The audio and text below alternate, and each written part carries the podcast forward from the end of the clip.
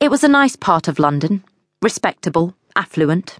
The shops that lined the street in the villagey centre were closed and shuttered, but you could tell they were posh, and there were restaurants, so many restaurants, their windows lit up like widescreen TVs showing the people inside. People who were too well mannered to turn and gawp at the girl running past on the street outside.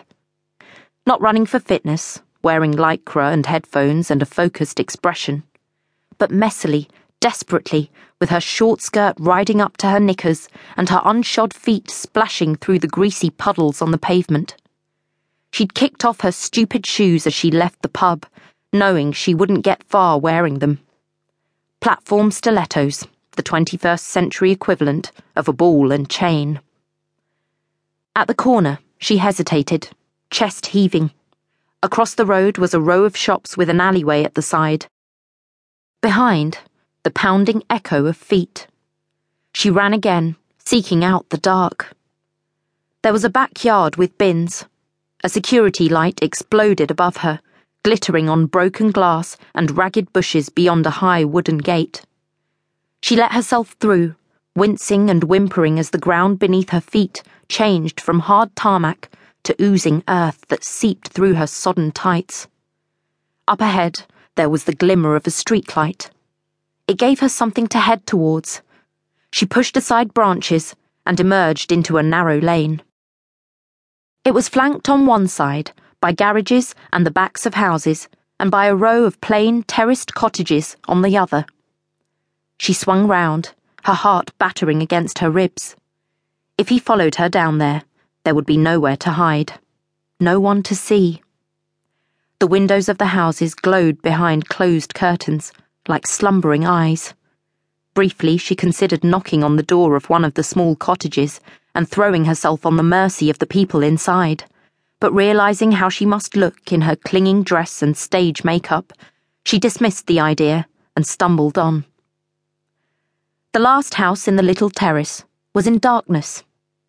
As she got closer, she could see that its front garden was overgrown and neglected, with weeds growing halfway up the peeling front door and a forest of shrubbery encroaching upon it from the side. The windows were blank and black. They swallowed up her reflection in their filth furred glass. She heard it again, the beat of running feet, coming closer. What if he'd got the others to look for her too? What if they came from the opposite direction, surrounding her and leaving no escape? For a moment, she froze, and then adrenaline squirted, hot and stinging, galvanizing her into movement.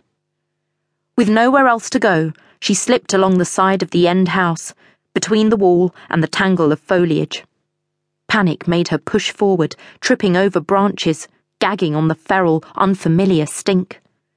Something shot out from beneath the hedge at her feet, so close that she felt rough fur brush briefly against her shin.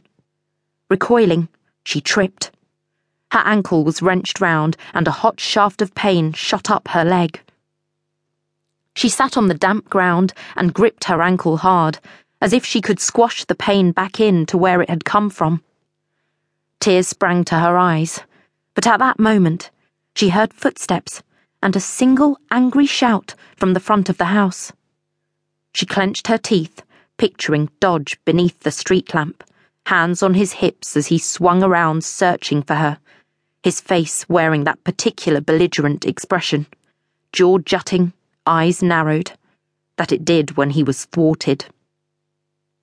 Holding her breath, she strained to listen.